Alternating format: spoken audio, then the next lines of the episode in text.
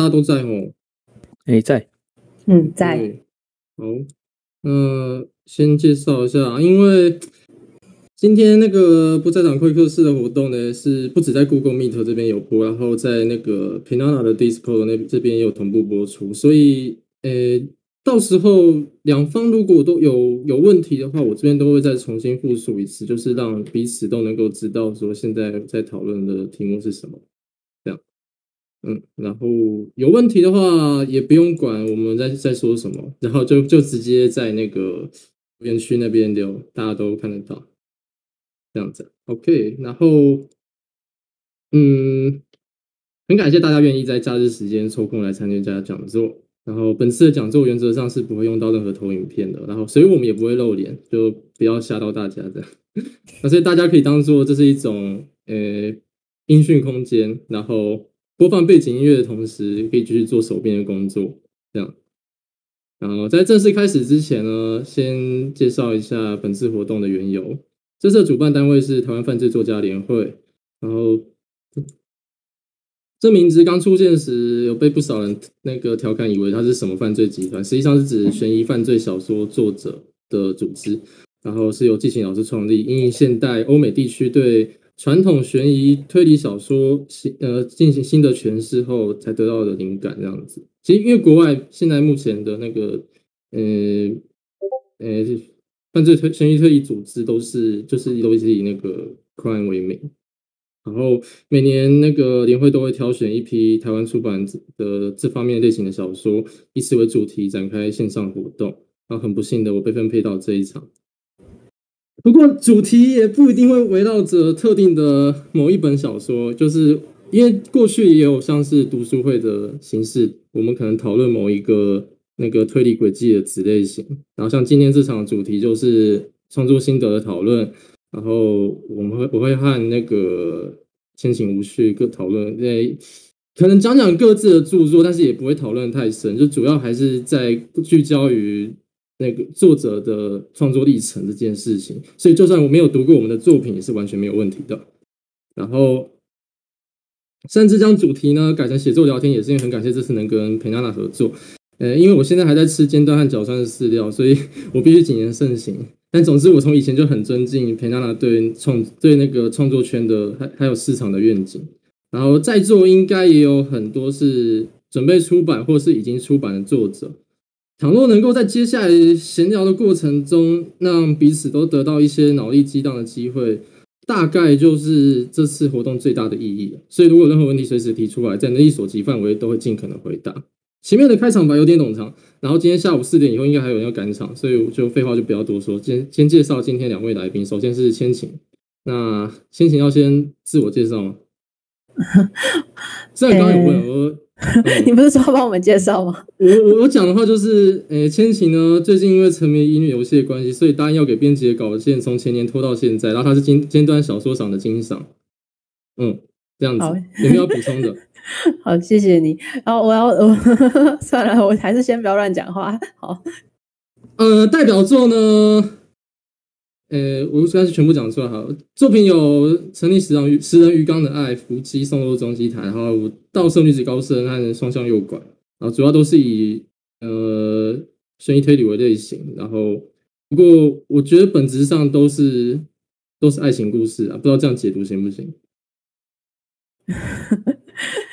嗯，再来这样尴尬的笑，我会觉得我好像讲错了。没有，只是因为我觉得读者看到的才是真正的东西。哦、好，所以所以就算你觉得我讲错，你也不会反驳，就像之前我写那个诱拐的心得一样，对不对？好，我知道，哦、就是这样子。好，你还是进入到无序的部分。刚、嗯、说什么？我说你还是进入到无序的部分吧。好了好了，好，进入下一个是那个无需，你要自我介绍吗？还是？我们现在给你介绍啊。哦，听听因为最近都是沉迷台湾 VTuber 的关系，所以写稿的时间全部拿去看台，已经很久没有在写新东西了。然后东立小说赏的同赏，然后作品有《萨拉达之风》、《残月公主爱要和平》、《电波电波少女》七大不可思议。请问你是恶魔吗？没有魔力的我与精灵公主的命定契约和《高洁少女》。这个长度明显差很多。嗯。然后，诶、欸，不是的话。比较跟跟跟那个特例比较有关系是那个电波少女七大不可思议，其实其他主要都还是以奇幻题材为主。对，嗯，所以但是这样想的话，就是能跨的类型还蛮多的，嗯，我绝对不是因为说我我的朋友很少，所以所以所以邀来邀去都是你都是你们几个这样子，嗯，那么在正式开始，其实已经正式开始，在开始的时候都要先从大家的那个阅读经验谈开始。开始谈起，什么时候开始读小说，然后什么类型的，然后印象深刻的作品这样子。啊、ah,，fuck！对，刚刚刚有刚刚那个什么有人申请加入，结果我全部都 miss 掉。没事没事，现在应该好了。然、啊、后我是不是要录影啊？要怎么录影啊？我怎么知道我怎么录影？那、啊、算了，不要管他了。那就从先那个千宁开始谈吧。哦，要我从开始哦。其实我刚刚有点吓到，对对对，因为我我我一开始现在那个犯罪作家协会这边，就是 Google Meet 这边 做了很多当初我最早最早开始看小说的时候的前辈作家们，因为我其实很小很小就。都一直都很喜欢看书，那但是我印象现在想要讲的一个就是印象最深的作品，就是有一个叫做推理杂志的嗯东西的杂志，对杂志。那我后来查了一下这个月刊啦，它是一九八四年到二零零八年这段期间的的月刊。那里面大概都是一些短篇的推理小说，然后或是一些评论之类的东西。那有翻译作，也有台湾本土的作品。那因为我妈妈她还蛮喜欢看推理小说的，她以前都在二手书店买了很多很多很多的推理杂志，所以我家就到处都是这样子。那那是小时候我拿来看，就是最早看的那个，算是属于大人的小说，就是不是那种童书之类的东西。那当然，那个时候的年纪其实看的没有很懂啦，就是那个半就是半看半猜的感觉。但是对我觉得对我而言的影响应该是还蛮深的。嘿，那所以 我刚刚突然发现好像很多前辈在场，让我觉得有点恐慌。好，那吴勋呢？吴勋你看什么？哎、其实我看的就没有那么就是很推理的东西啦。我现在因为刚好有这个题目，我就想到我最小最小看过的小说应该是。白话版的《三国演义》，小时候超级爱看的，然后就看了好几遍。后来看看到后来，我还去写了那个什么，就是关羽的穿越文，就是写那种关羽没有在麦城被被杀掉的那种剧情。不过我只写三百字就放弃了。那个大概也是我最早开始的创作。三百字，三百字到那个大大概会写到什么？怎么？哎，剧情大概会推进到什么样的程度？我是蛮好奇的。哦，大概就是他穿越到异世界，然后遇到主角，然后我就掰不下去了。三百字就可以遇到，也是蛮厉害的。就是小朋友写的东西啊。不过后来我就是看腻的时候，我就跑去图书馆去借一些书啦。就那时候有名的书啊，像后来就看了福尔摩斯跟亚森罗平啊，算是奠定了自己爱看故事的基础。不过真的要说最印象深刻，或者是影响自己最深的，应该是金庸系列。我那个时候是那个时候象神台风吧，我家这边淹水还淹的蛮严重，然后就是附近都停电，然后什么事都不能做，我就跑去我表哥家借了一整套金庸回来看，然后就是每天就是趁着天还亮的时候拉着沙发坐在窗边这样子看，然后就默默的把它看完了，大概是这样子啦。嗯，某种程度上应该说那个时候读的读的东西，就是有影响到后来的。后来的作品啊，像虽然你现在都在写那个，主要都是以，呃，西西方奇幻的背景比较多，可是如果在讲在讲那个动作呃打戏之类的部分的时候，应该都还是会被那个像那个传统武侠影响到。有吗？对啊，嗯，因为我就很喜欢看那个武侠的对招的部分，就觉得他每一个动作写的很详细，然后就很有画面感。所以我在写轻小说的时候，其实有刻意在战斗的部分写的比较详细啦，不然因为。普遍的轻小说几乎都是嘿，一个大绝招放过去，另外一个人大绝招放过来，就是会比较出现这样的状况。然后讲不过就是台词，对对对对。不过有时候写的太细，读者可能也会看了就觉得哦，很很冗长啦。所以后来还是有稍微在做一些调整。自己是完全不会不会写动作戏，所以基本有什么问题，通常都是用那个用讲的来解决。嘴炮战斗差不多啦。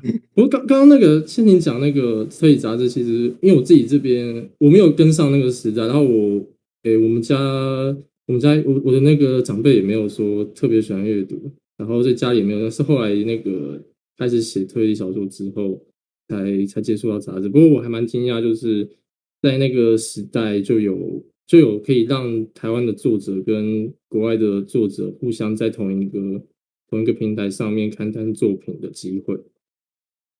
因为，呃、这样讲不太好，就是 我们也知道，就是台湾的小说市场长期是被那个外来翻译作品统治的，然后，嗯，会有一种，呃、欸，我真的好怕抱怨，就是会有一种台湾，就是会有一种本土作品就下意识先入为主观会觉得它比较差的那种印象在，但是如果有这个机会，就是像推理杂志这样子，能够把就是。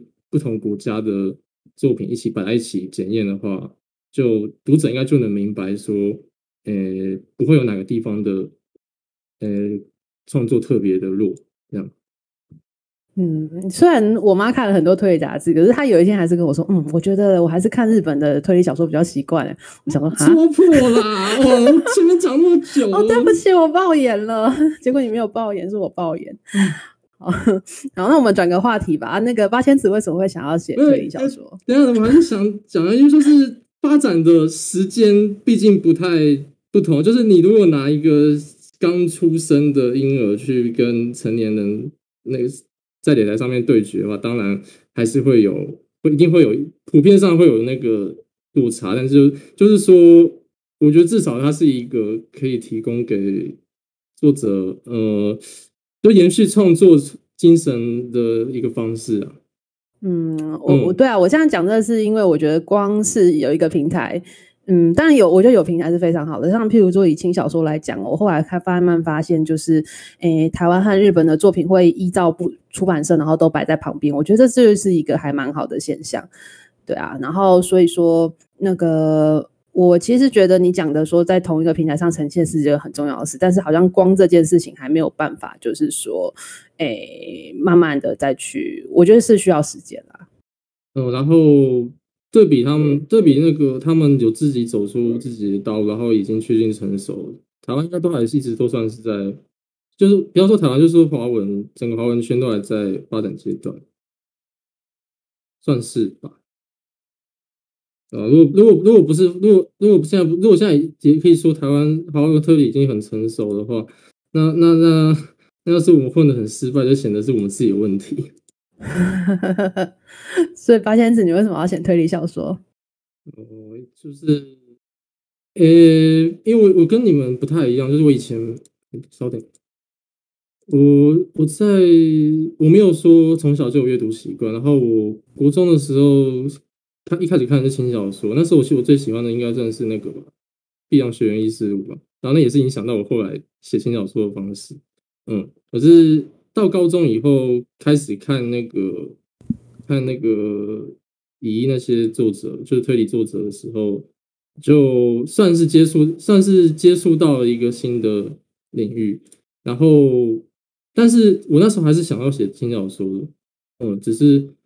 后来参加比赛的时候，备受青睐的是推理小说，不是轻小说，所以就才踏上这条路。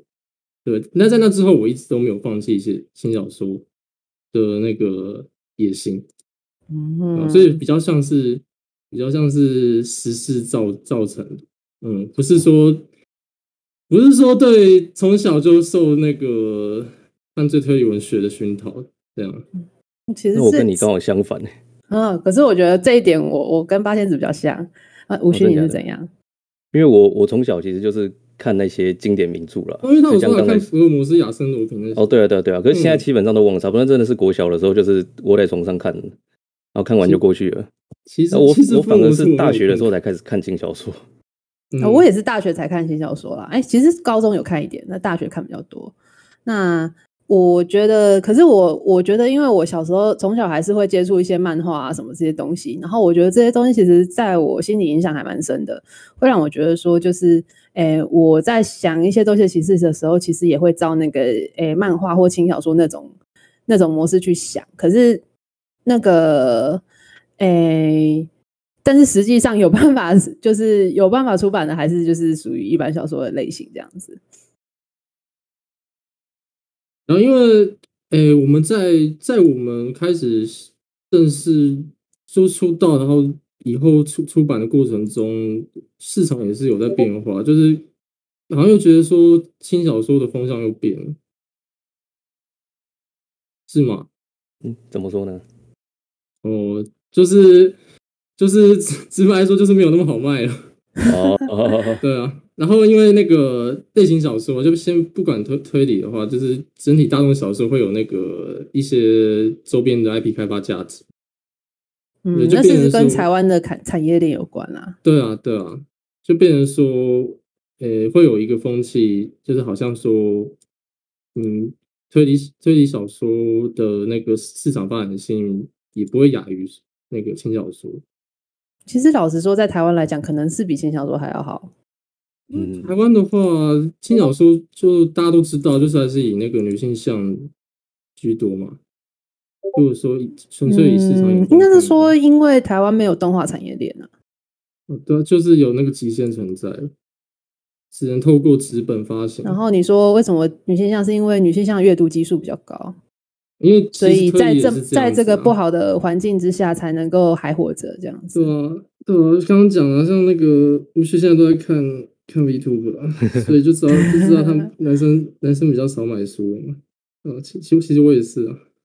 其实我现在书看的比以前多非常多，主要是电子书的关系啊。我那看了没看书，电子书真的是太好用了。刚刚有没有？嗯，刚刚好像已经讲过，不过因为我反光上面这样写，我还是再继续问一下，就是在你们看过这些作品之后，看过以前的作品之后，为什么会想要？为什么会萌生想写小说的念头？啊，我就自耕农啊。我想要看的小说没有人写，就只好自己写啊。想看小说类型，呃，有没有办法举个例子？大概的有没有办法举个例子？譬如说，嗯，呃，其实也也没有到很一定啊。就是譬如说，嗯，你想要，呃，好，现在有点卡住了，就是。你去看了别人的小说之后，看了很多，应该不是说看了别人的小说，应该说看了很多故事之后，你可能会有有一些想要实现的东西，一些实现的故事或桥段，可是就是不见得会有人去写，所以你就只好自己去写。那譬如说，其实这件事情在我小时候可能比较这样子，可是现在的时局也是有点变了。小时候我看一些奇幻小说啊，或者是说。推理小说的时候，其实它蛮多一些背景，或者是譬如说，哎，剑与魔法的世界啦，然后或者是说那个，哎，深山的日本深山的村落啊，世家大族啊，什么那种背景，嗯、对啊。可是你会觉得说，哎，那这些东西都离我们还蛮遥远的。那我自己身边我看到的东西，譬如说，我阿妈娘家是乡下的三合院。好，那这一类的东西就是我平常真的有看到的东西，却不会出现在故事里面。那这些东西我会觉得说，哎，如果说这些东西也有一些具有浪漫色彩的故事，那不是也很好吗？那有这个想法之后，其实是蛮大的一个想要去创造一些故事的动力。因为我自己最明最最那个你作品最印象深刻，应该就是宋周宗那一本。然后那时候很，那时候是因为你说是你很喜欢那个零这个系列嘛。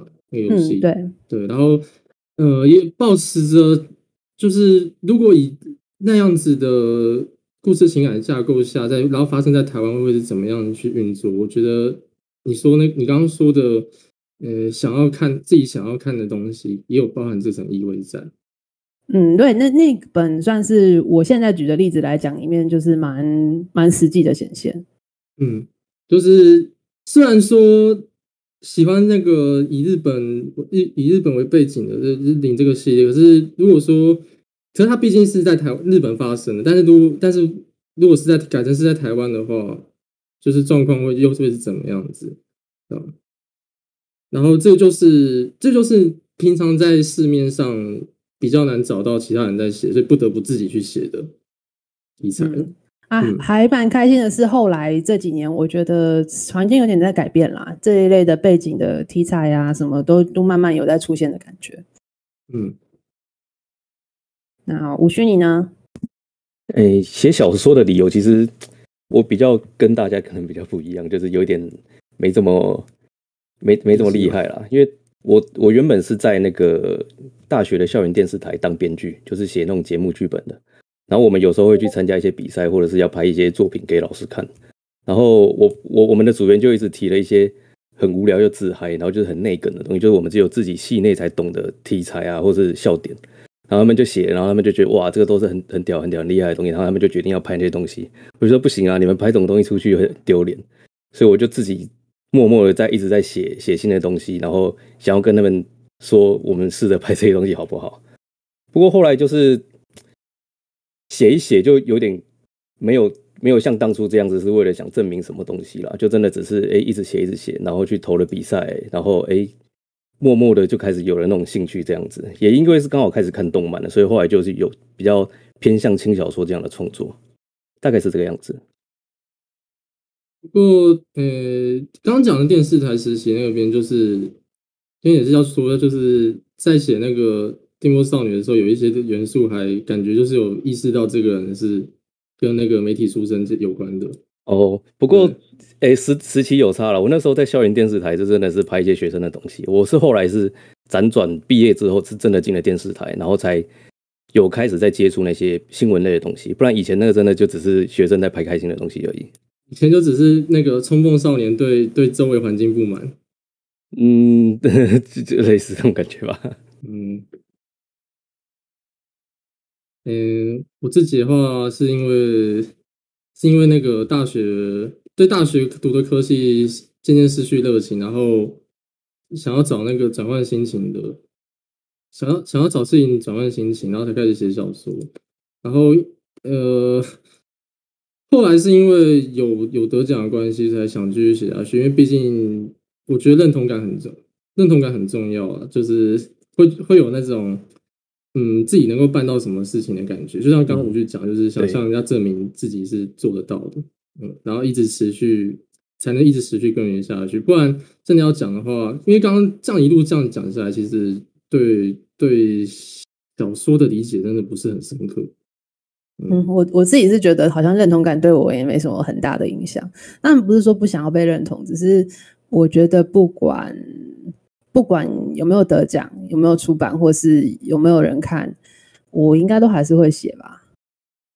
我觉得这样心态比较健康，是为了自己，对，就是想自己想写，自己想写，自己就是想写自己自己想看的东西。对，嗯，所以这样比较会有动力一直前进嘛。如果自己只是自己想看而已，当然你就有时候会觉得说你不见得有写出来的必要。但是我现在会觉得说，如果说除了我之外，世界上只只要再多一个人想要看的话，我觉得这就值得写出来了。所以，呃，这样可以可以可以理解说，还是，嗯，当在这种状况下去参加比赛的理由。去参加比赛的理由，对，呃，我我如果你能够自己，我要爆我要爆眼了哦，好，就是那个，因为那个参加比赛理由，就是因为我懒得自己自己做成书实体书，可是我想要做成实体书，所以我觉得希望有有人可以帮我来接手其他全部的工作。完全能理解啊，因为我一开始。我除了是因为那个找找不到事情做，想要打发时间之外，另外的原因是因为我想要那个封面嘛，不想要自己，不想要，虽然自己去委托人、委托会师做封面也是可以，但是就是那种感觉是不太一样的。其实说实在话，嗯，嗯，我觉得现在这个。技术越来越进步了，你要无论是要做封面啊，要委托人啊，或者什么，都已经比以前真的简单太多了。做自己做一本书门槛真的现在变得很低，而且那个不见得就是就是宣传啊，或者是面对读者管道也非常多，但就是麻烦。对啊，就是麻烦，而且交给出版社做总是能够省钱嘛？呃，对，没错。嗯、以我们的这种咖来讲的话，交给出版社是对我们而言的经济上是比较比较 OK 的。嗯，不过现在电子书的发展，就是出版一本书到推到读者面前的门槛也比以前低很多了啦。对啊，所以我说的是说，如果是诶在自己读者经营的更坚固的的创作者来讲，其实说说实在话，这一点来讲，我觉得我们已经算是有点上个时代的上个时代的产物了。就是以现在这个时代，就是自己经营读者比较有做的比较好的作者来讲的话，其实自己做的经济效益不见得会比较差，而且甚至有的时候会更好。刚刚我我跟跟那个小熊，就是那个陪他的小熊私底下就讲的时候，我就说，老实讲，我觉得看那个 P 站很多作者的流量应该都远远超出我们。如如果我们自己实际上去上去做连载的话，大概大概这是一定的。对，数字应该就是不会太好看了。不，其实也有部分是我自己的本质就不适合，不是很适合连载。嗯。啊，因为另外一方也是考量到说写的类型吧，就是会也可能会反复想要去修改，然后非线性的叙事模式。哦，对啦，这也是一个部分。嗯。啊，那诶，那那个比赛比赛的过程，就是诶，整个参赛的经验，那个时候是几年前啊？五五六年前吗？我不知道，反正我比你多一年。哦，反正那那个时候，那个时候那一届的时候，小川、尖端、东立都还有比赛吗？有印象吗？我跟吴勋是不是同一年？小川已经停掉了。对，你们是同一年。啊，我我看到，我看到，我是二零一六年得奖的是二零一六年，所以吴勋应该也是二零一六。我我我东立是二零一六了，我二零一六的尖端应该是被刷掉了。啊，所以八千字应该是开始投角川了。哦，对对对，好像是这样。对，第三届，然后你是第二届。嗯，所以你要现在要讲那个比赛的经验吗？有吗？我不知道，你刚刚要讲这件事之类的。哦，我没有什么。啊，吴勋，你先讲好了。嗯，因为因为看起来好像我投最多次。对啊，我是从二零一四年那时候，这个大大概大学刚毕业当完兵的时候就开始就开始在在写了。因为就是延续我那时候大学期间有在写轻小说的这个习惯，然后就想说，哎，既然都写了，那我就试试看去投个比赛好了，说不定就不小心就就就得奖这样。可是事实证明就是没有这么简单。我二零一四年投角川只进了前面的一百多人的名单，然后二零一五年后来不放弃又再去投了一次，也是差不多的成绩。然后那一年还甚至就是有点热情啊，我连尖端都投了，不过也是就是 默默被刷下来。就后其实其实那个时候有蛮蛮大的打击，因为我我实际其实那个时候觉得自己还算是有一点创作能力，然后我在大学的训练也是学了一些编剧的技巧，所以那时候就想说，哎，投了这么多届都没有过的话，是不是自己没有这个能力？是不是该放弃了？结果后来还是不放弃，最后一次去挑战东力，那就真的顺利的拿到奖，所以就是有这这个过程啊。我可能比较无聊，因为其实我就是参加诶二零一五的阶段和二零一六的阶段。那一五第一次参加的时候是参加符文字组啦，那后来第二次是参加逆四六组。那其实这个东西是我蛮蛮觉得蛮有趣的东西，就是因为尖端的原创小说大赏，它的组别其实它就是它自己的书系别的名称。那所以，我为什么会参加，会会投了两个不同的组呢？也是因为当下我想要写的题材就是，嗯，正好第一次想写的题材，那时候是诶、欸、姐姐的恋爱攻略，那就是一个轻小说的题材，所以就投了符文字组。巴哈小屋还看得到？啊，什么东西？八号的小屋还看得到？哦，对，都全文都还在。嗯然后那个第二次写的就是后来得奖的那个沉沉溺式人鱼缸的爱，那这个就是一个比较大众悬疑的题材，所以就投到逆四流组去。那所以，嗯，我觉得这个比赛虽然说像吴需说他哎有一些时候被刷掉或什么样，那可是我觉得他并不是在找最好的作品，而是在找最适合的作品。所以有时候就算是你投了没有上，它也不见得就是真的就是你真的比较差或者是怎么样。有时候就是当当下出版社想要选的东西并不是那个。那以前就是还没有因为得奖跟尖端合作，或还有后来跟那个诶秀威他们合作之前，那那个其实我也有除了投比赛之外，也有想说要投稿。那投稿的话。其实我的做法也是，我去看说，哎，现在我市面上有兴趣的书，就是或者是跟我想要写的东西接近的书，是什么出版社的什么书系，那再去找这个出版社到底有没有一些那个征稿的管道，这样子，我大概是这样子去做的。嗯，刚才讲到那个，我还蛮有共鸣的。就是我我有一年投尖端的时候，就是我写了一个自己觉得很有趣的东西，可是后来回过头，就是过了一段时间再想想，那其实完全不是尖端想要的东西，甚至不不不完全是轻小说大家爱看的东西啦。所以我觉得针对不同的情况去写写写他他想要的东西，也是一个很重要的事情。对，然后或者是说你写出来之后，再去找世界市面上哪一个是跟这个类似的。那八天子你呢？呃，刚说的就是，因为我现在那个浪迹几间出版社之后后，对之后有一点事后诸葛意味，不过就是有感觉到说，在那个投稿之前，你要先去调查出版社的调性很重要。对，现在所以其实像现在每一间出版社大概都有，如果写一篇小说，我大概都会去思考说这一。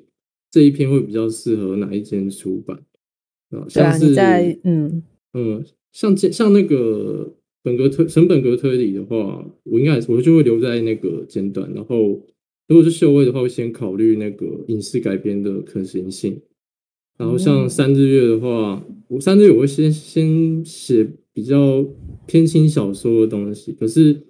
因为三，因为三三日月跟东立这边我都会丢轻小说，就是东立的话就会比较偏向，呃，它基调会比较正向一点，就是可能校园恋爱这些类型。然后三日月这边就是相对会，呃，比较比较没有那么阳光正向的东西就会丢在那边。反正就是会区分出每一间出版社的那个会的的的性质啊，这样子。我八仙子能够分从这么多种类型，然后也有办法写到这么多，也是蛮厉害的。因为说当下写都其实不会去想说这篇这篇就是要投给投给哪一篇，只是是只写完的时候会有意识到说这一篇稿子可能比较适合谁，嗯，这样子对，嗯。然后刚刚讲到就参赛经验，我自己这边也是，那时候我有投那个。也是那时候我是因为我是参加过第三届，然后反正是第三届的时候我就投两个组，逆思流和符文字，毕竟是那个期末考期间，所以灵感会特别多。嗯，但是符文字就是轻小说这边就是完全连初选都没有过。然后因为我原本我原本其实一直对自己的轻小说比较有信心，然后结果轻小说完全没有过，我反而是那个逆那个逆思流的推理这边有过。呃，然后就就是蛮意外，就是我。有时候你的想法跟跟那个出版社就是他编辑的眼光就是完全背道而驰。不过你的推理真的很精彩啊。嗯，对啊。因为我我自己我自己来说，我在写故事就会很，因为以前对就刚刚讲的嘛，我以前很爱看编剧书，所以我就会去遵照很多所谓的理论去写出很像公司的东西。所以我第一次看到八千子的证词的时候，其实我是蛮蛮惊讶的啦，就是说哇，他可以。完全跳脱那个框架，然后去写出了这个精彩的故事。然后我那时候是真的大受震撼的。他说，那时候我的确是还没有读这些相关的教育，可是因为已经看开始看小说，所以与其说是没有读系统性的教学书，不如说是应该，或者说是直接拿那个现有的小说当做当做那个老师当做范本。实际上，当然这样讲，好像很像是在抄某人，不过实际上也不是这样，就是。就是那个对话的节奏和和那个整体的基调，会会是从你以前的阅读经验这样累积下来。嗯，对啊，刚才哎哦好，那个我还蛮惊讶的，因为我一直以为八千子讲说受到什么影响，我以为你会讲西尾维新，因为我原本以为是那个吴旭有讲西尾维新，他刚刚不小心漏掉了。要是我们两个都讲到，就就显得有一些特有特殊的关系。其实我我真的会开始。想要真的去认真写小说，真的是因为看了西尾维新还有那个什么《路见人间》的书之后，我觉得哇，就是很符合我的我对于对于小说作品的想象。我很喜欢这样的故事，然后我就很想写出跟他们一样的那种口吻跟气氛。不过事实证明，就是我我其实办不到啊。我后来就就说啊，我去看八千子的书就好了。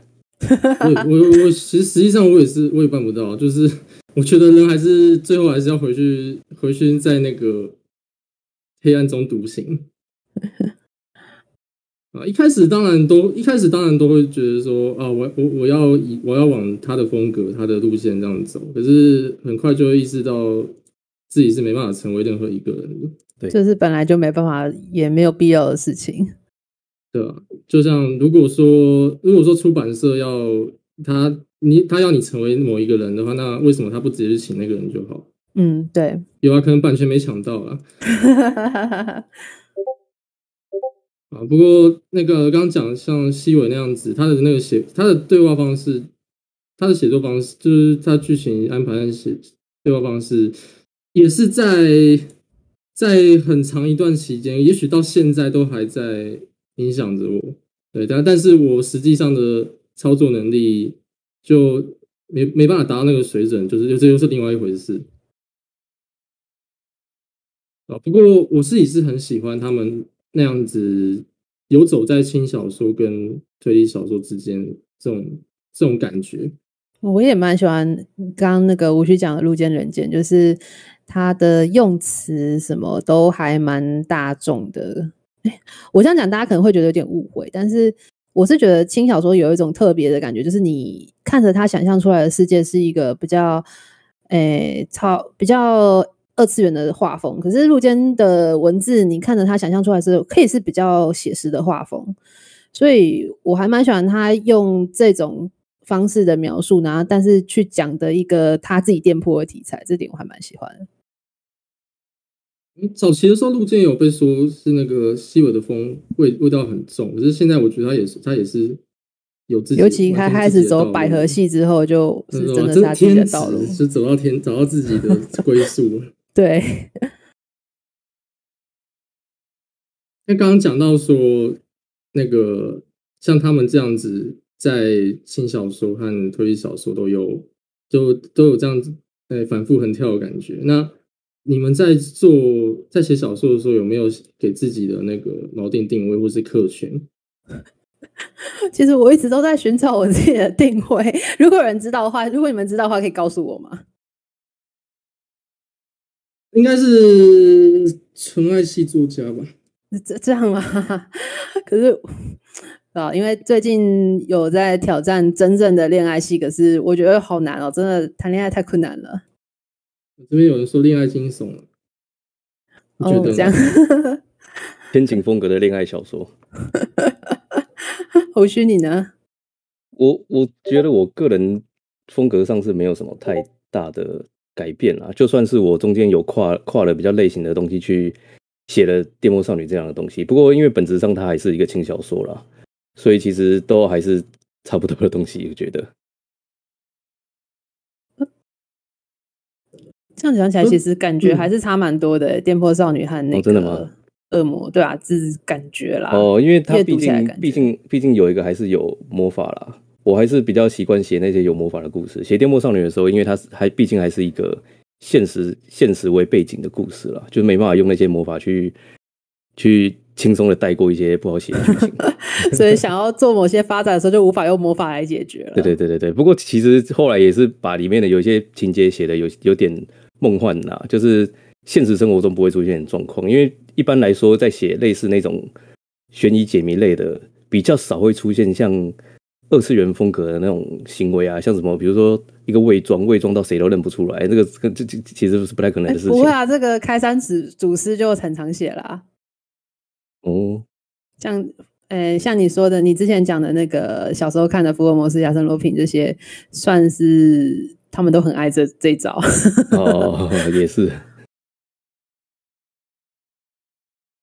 那八千字你要讲什么？我反而觉得。写那个架空，就是写奇幻奇幻的世界观比较困难，因为写那个推理有很大一部分是因为通常故事都会奠奠基在现实世界，然后你就不用跟读者解释说那个场景景物或者是一些太理所当然的问题。可是相对的奇幻背景的话，就很注重那个描写这样子。嗯，对啊，要就是要设定一个世界观。虽然我小时候一开始要写东西的时候，也是有经过那个会设定一些架空世界观的时期，可是后来真的发现写现实轻松太多了。不过你刚刚讲到推理跟现实，我是觉得现在的推理发展好像本格推理也慢慢往架空 发展了，因为就是在一个特别的规则下，就是那个发展出来的不同的轨迹，我觉得这是蛮蛮蛮蛮嗯蛮像是这几年的发展的那个方趋势这样子。哎，那个不好意思，插播一下，因为刚刚刚刚其实有那个在在培纳那边有有不少，然后也没有很多了，有读者的问题，就是我觉得有。有必须要先先回答一下，就是刚刚有有聊到那个，诶、出版出版一本书字体上架的部分，然后还有自自我宣传一些行销的东西，就是有人问说要要怎么样靠自己就靠自己就做，靠自己做这样。哎、我先讲好，我自己是有出过同人本，就是原创题材的同人本。那像我刚刚讲的那个，就是落选的那个姐姐恋爱攻略，后来我有把它做成那个，就是算是个个人志这样的东西。那，哎、其实我觉得最重要是，第一个是你要先要有一个社交，就是。S N S 的平台，那这次就是一个跟读者接触的管道。谢谢谢谢。好，因为有有培纳这边有读者说有买那本书，那那个先先有一个管道让让你可以面对读者，不管你是用哪一种，或是用很多种。那一开始的时候，常常是会从一些有在可以连载。小说作品的地方，或者是说你真的单纯就是用一个社群的媒体去去连载，那一开始的时候一定不会有人看到你嘛，就算你在一个论坛发表，你还是不会有人看到你，所以你要先去别人的那个有发表的人那边去跟人家交朋友，然后跟那边的人互相认识，那大家互相看之后，慢慢就会有一些其他的人会看到你的东西，那。先这样子慢慢刷存在感和累积朋友和读者之后，那下一步才能够去讨论考虑说，你要把它把它做成实体书，然后或者是说要不要做成电子书的这个部分。那因为实体书的部分，如果你是走偏 ACG 的话，因为一直都有像 FF 或 CWT 这一类的那个诶贩售的贩售会这样子的管道，那所以说这个部分的话，其实。哎，你就在那个时间点，贩售会的时间点去宣传，或是在贩售会上，就是试试一个曝光这样子。当然，小说会因为那些管道是偏 ACG 的东西，所以其实图像会比文字还要曝光率还要高一点。对，但是这是一个方向。那这比较像是我走的方向了。那也有一些人走的方向是偏连载为主的。那我刚刚说我不太适合连载，是因为我速度比较慢，所以也没办法支支撑那个连载的量。那以连载的量的话，呢，可能以连载为主，要可能有连载另外的做法。不是，我看你之前有在那个佩娜娜连载过，你有没有什么想要讲的吗？诶、欸，可是我之前其实 连载也是写的断断续续，因为我我后来发现我自己是不太习惯那个节奏了，所以就是会写到后来就是越写压力越大，然后越想越写越想要回去修东西，所以我我实在不敢说自己有在连载。所以也是还是那个不过我之前是。有有看到就是作家朋友啦，他是自己把作品完成以后，可能就是委托别人排版啊，然后再去委托了封面之后，他就是利用现有的电子书平台，他会有一些自行出版的管道，他可以直接让你把书就是放到他们平台上的话，这样也是一个方式。因为我看虽然他好像也没有特别在做什么宣传，不过销就是偶尔还是会有销销售出去的那个情况啊。现在这个做法，其实你这样子上架的结果跟出版社上架结果，说实在话没有差很多。嗯，是几乎是对读者而言是一模一样的接触管道。对，而且就是少了少了，就是，诶、欸，这样说不知道好不好？就是有时候有时候可以说是少一点干扰，就是你可以完全产出属于你自己风格的作品。因为毕竟过出版社的话，有时候还是会基于市场或者是编辑本身的美感，所以会有一件调整之类的。这一点，刚刚那个就是在在那个 Google Meet 这边，那个记者有说，因为有时候会就是被出版社限制的关系，你倒不如自己出书。嗯，就结就结果而言，搞不好还不会比出版社运作较差。就我觉得有的时候也是看你的题材啦，这个影响还蛮大的。然后还有你这个题材的读者，他们比较习惯从哪一个管道去接触作品。像譬如说刚刚前面有讲到女性向的部分，其实，诶，还蛮多蛮多读者很习惯各自这个模式，所以这其实还比有时候比出版社还要更容易接近接触到读者。对，不过如果你要自己走个人独立这样子出来做的话，其实就是压力很大，而且自自己要做的事情变得很琐碎，有很多。出版社给予的价值就是它可以让你专心在写作上，可以少掉很多外物事事的烦恼啦。没错，没错。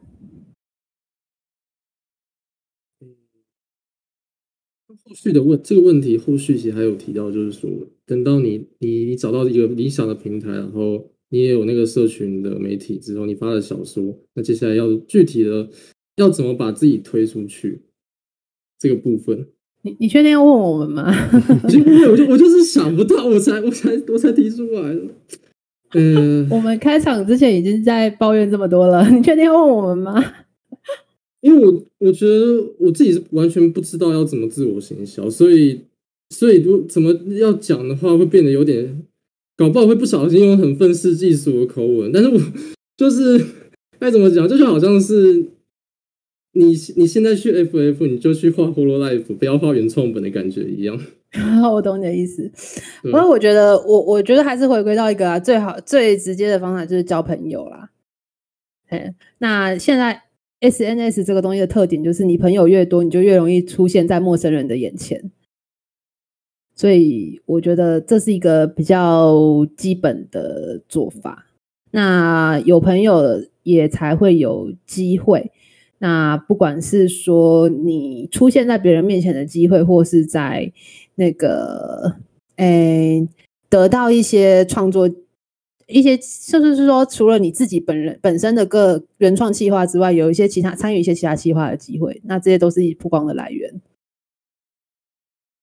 因为方面，可这时候又有人会说，之所以会写作，就是因为不会跟，就是因为社社交白痴啊，就为什么？那那现在又又又叫我们会去交朋友，那不是很痛苦吗？现在的作者已经没办法局限在完全纯粹的文字创作了，我觉得。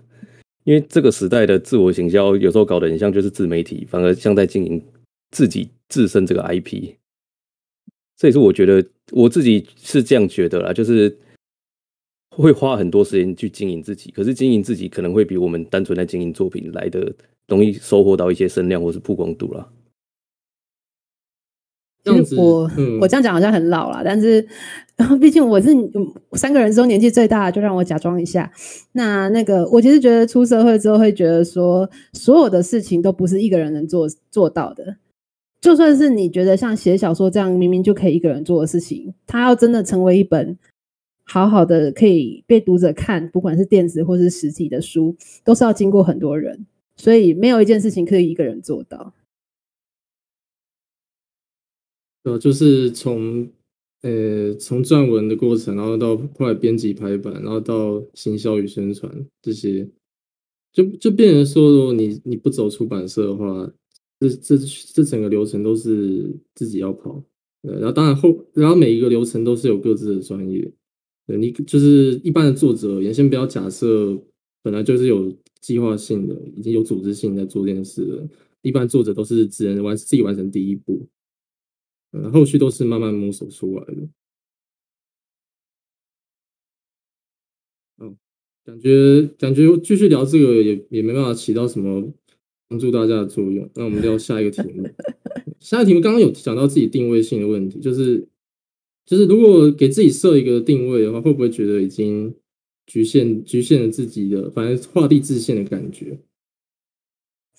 我还蛮想把自己限制在某个地方的，欸，因为觉得。就是像刚刚吴旭讲的啊，其实口碑很重要。可是当你每次写出来都是看起来差很多的东西的时候，其实你没办法留住读者啊。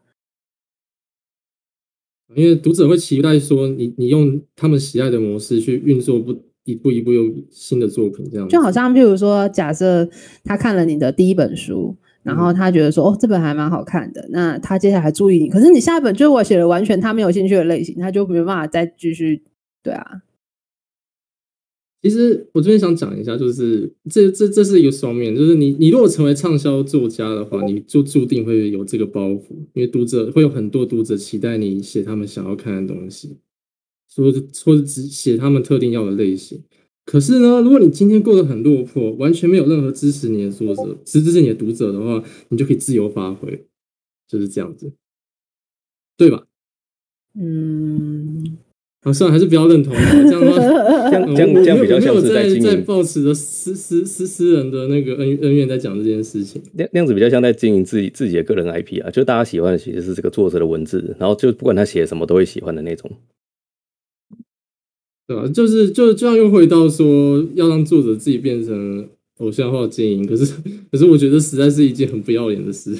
对啊，其实我自己也办不到。我虽然知道那样子可以增加自己的声量啊，不过就是。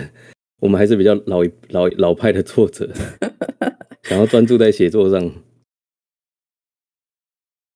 嗯，我其实我这一两年在脸书上的经营，就真的是很走迷音风格了。就是因为现在大家都很爱迷音，所以就是往那个方向去做，所以至少会收获到一些专那个关注度。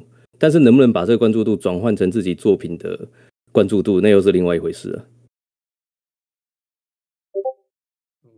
这我也能理解，就早期的时候，我的原本 FB 的账号还还没有被主客我 ban 掉的时候，我是有我我常常会写那个跟编辑的互动，嗯，其实那然后那个时候就是有，呃，还蛮多还蛮多回响的，就不论是编辑部自己这边，或者是一些那个就是脸书上面的朋友的交流，这样都大家都还蛮感觉应该好像都还蛮喜欢看那些东西那些题材，对，我还蛮喜欢看的。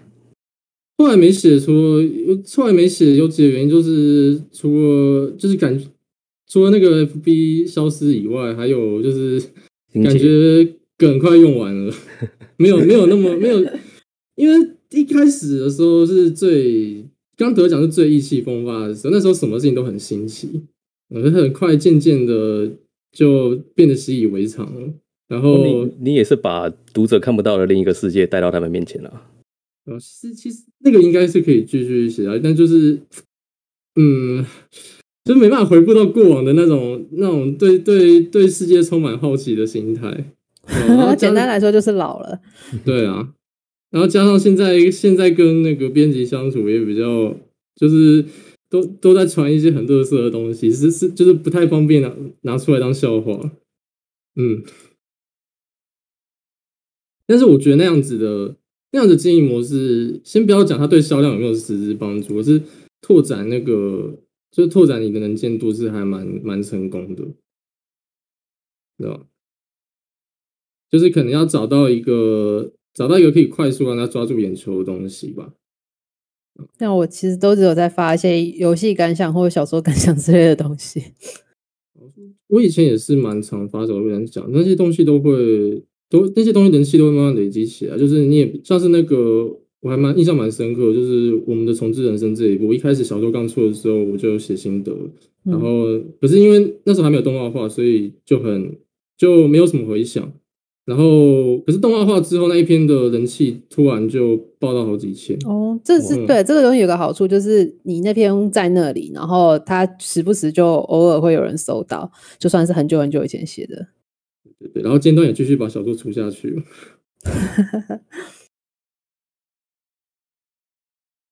那现在暂时没有其他问题，我们就带到下一题。下一题是那个写作的习惯。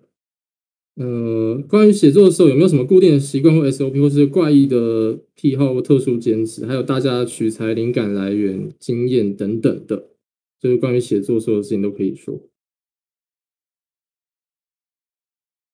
啊，有问题的话，那个等下我们就在就后面再回答。现在，呃，一样先你先讲嘛。哎，要我先讲哦。我这其实没有什么特别固定的。我我讲一下取材的部分好了啦。我我自己来讲的话，那个题材大部分是来自于就是对这个世界的一些疑问吧，这个感觉。说，哎，嗯，为什么？怎么？什么？怎么样的？譬如说我我举那个盗色女子高升当例子，其实题材很很 还蛮久了，现在想想快十年了。二零一三年的时候啊，就是那时候有一些那个比较保守的团体有在发动那个反同性婚姻的游行哦，快十年前的事了。那我就有听到一些比较保守的人在讨论这个事情的时候，他就讲到一个诶跨性别者在使用厕所的这个议题。那我听着听着就想说，诶这些有些问题会不会有可能同性的人之间有可能会出现呢？那所以我就突然想到了一个角色，就是一个。去在女生厕所放针孔偷拍的女子高中生，好，那这就是我之所以会写了这个故事的由来。那虽然写出来之后比较像是校园百合同龄眼的感觉，那所以说就是觉得说，诶，这些想说，诶，如果怎样会不会怎么样呢？就是蛮常见的一个题材的流的来源啦。那目前来讲，就是 讲那个从前年脱稿到现在的那个的题材。那个，我我先郑重声明一下，并不是我脱稿，是那个编辑从头到尾都没有讲说这本什么时候要上。编辑甚至跟我讲说，哎，有可能会比较晚哦。所以我真的，我真的不是哦，在线也没关系啊。我觉得我讲的很光明正大。Oh, OK OK。所以我真的没有脱稿。好，那这个题材其实老，其实我的灵感来源是正好两年前的时候，那时候是香港的抗争运动。诶，比较激烈的那段时间，那因为看到那个抗争，所以我有去想说，嗯，这种这样的对争取民主的抗争，到底要怎么样才能成功呢？那为什么会有遇到这么多的困难呢？那虽然我去想了这些问题啦，但是这些问题想完之后，诶，我整个变成一个完全时空背景不同，变成一百年前的故事了，那感觉是不知道为何中间发生了什么事，但是。嗯，我觉得去多去想这些事情，对我而言是一个得到题材的一个最大的方法。这样子，那吴曦觉得呢？哎、我我自己是比较少会出现这种状况。我比较常出现的是，我在看别人的作品的时候，他中间可能带过了一个很特别的设定，或者是哎、欸，我觉得这个还蛮有发展性的。可是他作者他本人可能就真的只是带过了这个设定。那我就觉得，哎、欸，那我如果要来写这个设定的话，我可以把它怎么发展？然后我就会开一个档案，把它写成设定的跟大纲。虽然说这样的命中率也不高啦，可能就是出现十十到十五次点子，才有一篇是真的可以发展成一个完整的故事。呃，我这边说的完整故事，大概就是一个篇幅大概二十二十四万字左右的轻小说，就是东立的东立大概的三本的左右啦。就是我我都是以这个规模去发想故事，所以我个人在写作的时候。我会做的事情是大量接触陌生的故事，就不管是看动画、玩游戏，还是是就是去书店随便把一本书拿起来看它背后的的设定介绍。我的题材大部分都是从这个方向去诞生出来的。我觉得看书背介绍这点我还蛮有共鸣的，就是小时候啊，就是那个嘿，常常你要想看什么书或是想玩什么游戏，其实爸妈不见得会买给你，所以常常就只能看着书背的介绍。那就我就会去看着书背的介绍，去想象可能有怎样的故事，然后就想着完全不一样的故事这样子。不过还好，我现在已经变成全可以全部都要的大人了，所以就不用再这样子了。我也是以前买不起那个神奇宝贝绿宝石的卡带，所以买只买攻略本，然后看攻略本就觉得自己已经把游戏玩完了。哦，我以前也是这样子，太厉害了吧！到现在我觉得攻略本其实比游戏本体好像还更有趣。对啊，对啊，我很喜欢看攻略本。嗯，刚讲那个道生女子高中生，我觉得这，呃、欸，一开始一开始他虽然有一个相对严肃的命题，但是就是。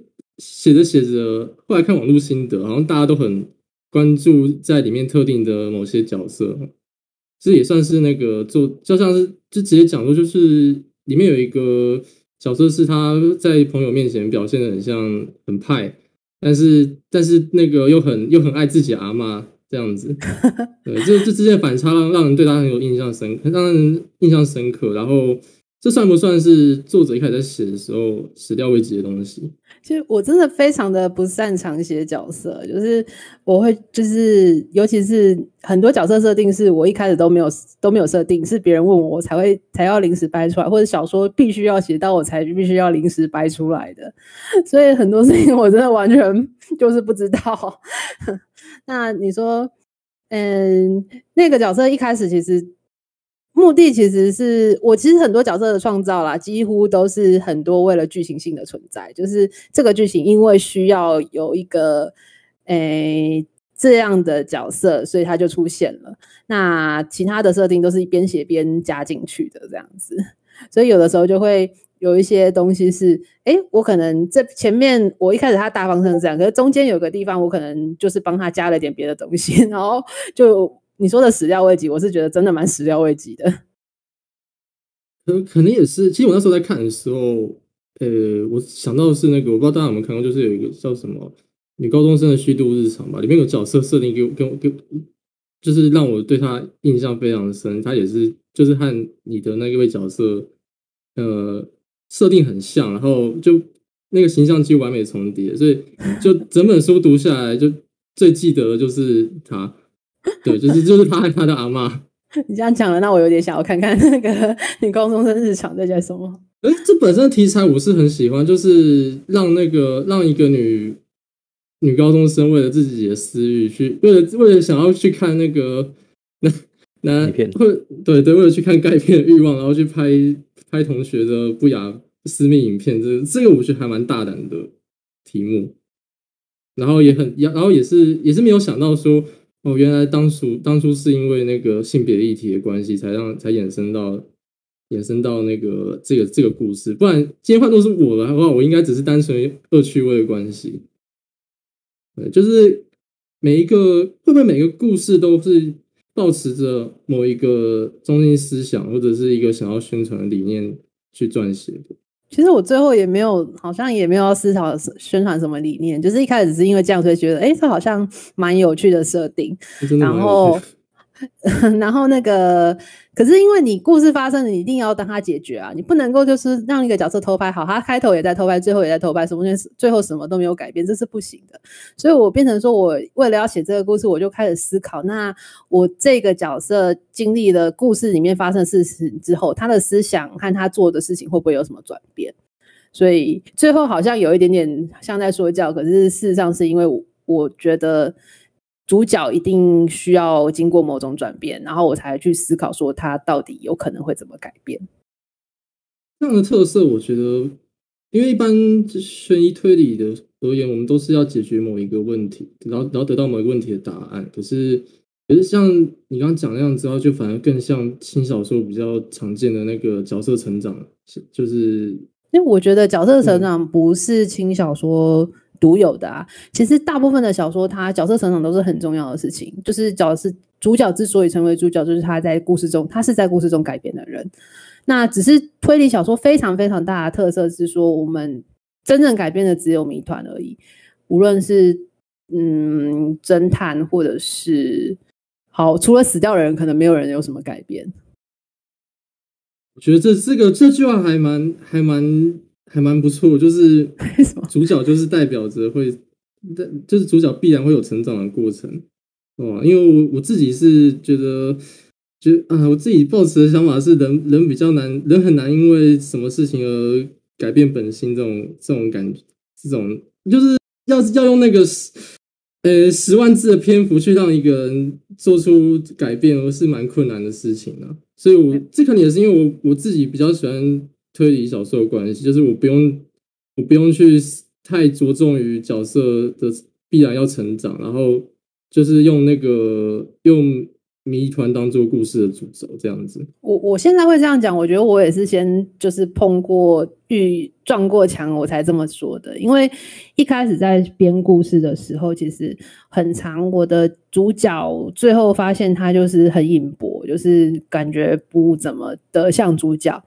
那后来我才发现到，因为我没有让他们就是经历这个故事之后有所转变，那所以他变得没有那么的重要。就变成沦为一个纯粹的叙事者的感觉。对对对对，嗯，那当然，这也可能跟跟你一样，就是就是因为我也是从推理小说出发的，所以才会有这些问题。刚刚那个吴旭讲说，就是看后面的简介的部分，我说我自己也想到，我有一个有一个写作的习惯，只不过不是看简介，就是我在写写小说之前，我会先花大概是半小时的时间，先去看看其他人的书。哎，为什么要这样？嗯、就是就像是我如果要写推理的话，我会我会先去找一本我觉得那个调性相近的推理小说，先去读它，对，然后让自己就是有点那种这种点火，然后进入那个这种的感觉，进入环境的感觉，哦、对对对，嗯，我自己是觉得一就就写小说而言，这个方式还蛮还蛮还蛮好用的，嗯，就可以避免，可以可以让可以让那个情绪和那个节奏一直。呃，至少自己会觉得一直掌握在在他在想理想的状况之下。其实我在早期创作也会这样子，就是在刚开始二零一四年那时候开始投投稿的时候，因为我那时候是很喜欢西尾维新的风格嘛，嗯，所以我每一次在下笔之前，我一定都会去拿他的书来翻过几遍，去找回那个感觉。什么？对，可就是那个时候啦，就只有那个时候，后来就就慢慢慢慢没有太这样做了。因为我后来看你的电波少女，其实说实在话，我比较不会，还没有像八千子那么容易想到西尾维新。哦、呃，因为我就是一个很失败的模仿者。你不要这样讲嘛！你要说你走出了自己的路线。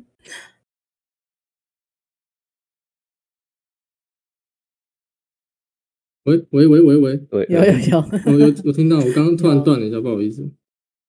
嗯，嗯，刚刚有个问题，就刚刚那个在讲到角色定，就是自己给自己的定位的问题，其实后面还有那个后面还有回复是说，如果说这个定位是。呃，是找出自己作品的特色，是是这个定位的意思，是不是说找出自己作品的特色，而不是以既定的类型去呃归类这样子？我觉得这事情有时候我们自己的角度会比较难去看得清。特色不能自己说。对啊，反而是旁、嗯、旁观旁观者。对，我自己是在在以前，其实到现在也还是有有点啊，就是。对“特色”这两个字非常执着，就是我，我觉得我算是为了要做出特色而摧毁了很多小说写小说应该要遵守的一些规则，然后导致最后结果不是很好，就是我会有这样的状况。嗯，但是后来，但是现在想，虽然虽然还是会说会想要在故事里面中寻求自自我的呃特别之处，可是。在那之前，更应该维护的是要让故事变得好看，这样子。嗯嗯嗯。但是我觉得，应该说成功的成功的作者都都能够被举出，都能够被举出他的自己的特色啊，对吧？然后，呃，在在这个在这个前在这个前提，在拥有特色的前提下，就类型是什么？应该就不算太重要了，不如说类，不如说你的特色就是在那个类型能得到最好的发挥，这样子。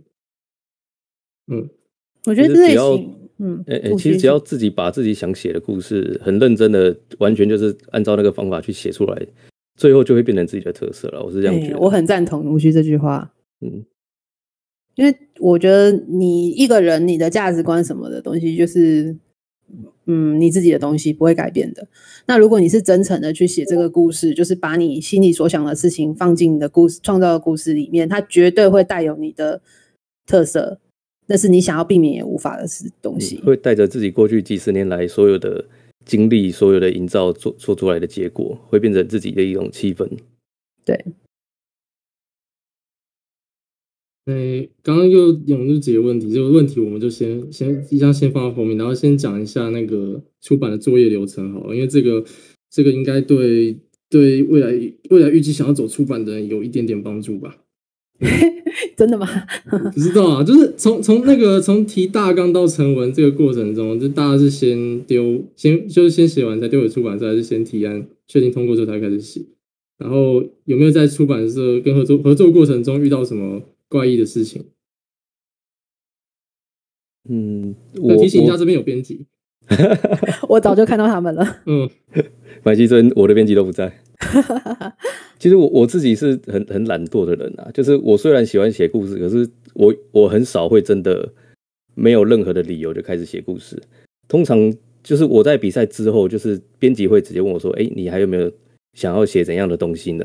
这个时候我才会去想想这件事情，然后把以前累积下来，就是那些看了别人的故事之后激发出来的灵感，再拿出来看有没有适合写成故事。因为有时候一开始的灵感都会觉得，哎，很酷很炫，一定会红。可是放了几个月再来看，会觉得哇，怎么当初会写出这么无聊的东西？或者是刚好已经有人真的已经把那个点子写出来，那我再去写，就很像是模仿别人的那种感觉。所以我通常都是到了编辑真的会想要我。交出作品的时候，我才开始去思考要写什么东西，然后整理成一个完整的提案之后，再让编辑决定说，哎，这个能不能继续写下去？这样子。嗯，一开始当然都是先自己自己写好才投稿啦，那后来就是会提案，因为呃其实是这样子啦哈，不管提不提提案有没有过，其实我会想要提的东西都是我想要写的，只是嗯提案的差别在于说这一本书这个故事最后他会从出版社那边出版呢，还是变成就是呃在网络上放呢，或是做个字呢，还是什么？之类的，就是我觉得差别是在这里。那嗯，我提案的话，大概就只会写故事的概念，然后目标的族群这样子。那如果提案有通过的话，我才会去写，就是一个比较详细的就是大纲这样子的东西。所以大家都算是嗯，还是会看那个出版社的意向。嗯，诶、欸，其实我现在已经开始觉得我掌握不到出版社的意向了耶。嗯，因为我之前一口气提了五六个，然后很就是很简短的提案，然后最后选了一个我觉得一定不会过的。尖端哦，在尖端哦。对对啊。哎、欸，那千晴，你你在提案的时候，你大概会写到多少字？然后里面哪些会有哪些东西？大概怎样的？第一个，我一定会有一句话，就是所有的主旨。嗯，然后接着我可能会稍微，如果故事比较复杂，可能概述一下故事。然后我会写说，我觉得这本书这个这个故事是什么类型。然后如果它有比较特别的目标族群的话，我也会就是有一行是写这个。然后如果说他的角色很就是剧情概述和那个角色的部分，我会斟酌啦，就是看故事的必必要性来决定要不要写这两个部分。但是一定不会少，就是一句话的概述和那个类型。嗯，基本上应该会有目标族群。嗯，其实目标族群这个还蛮不知道哎、欸，因为我是从来没有写过这个东西，我还觉得蛮特别的。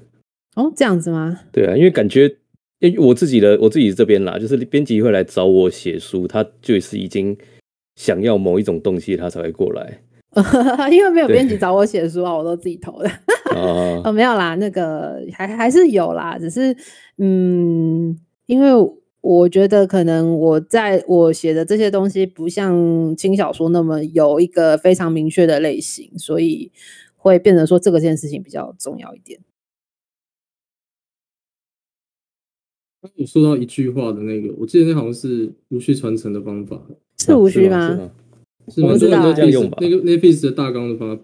哦，对啊，对啊，对啊，我觉得 Netflix 最好的就是他，他每他每一句每个每部片都会用一句一句话把他的故事讲出来，就是。那在那对我来说就是很很值得学习的东西了。怎么在一句话之中把这个故事的东西都写出来？因为我觉得我我也是一定会写这个。嗯，就是、哦、因为你知道我这个方法，我大概后来才是才会才也是也是采用你这个模式。哦，有就是如果故事能够在三十至五十字以内讲完的话，那它应该就是通常都是可行的。如果讲不完的话，就要重新检讨一下。嗯，可能可能主轴就不是这么的明确。嗯。我自己会写成三段啊，我第一行一定就是在 Word 里面十二字十二字集，然后一行之内写完。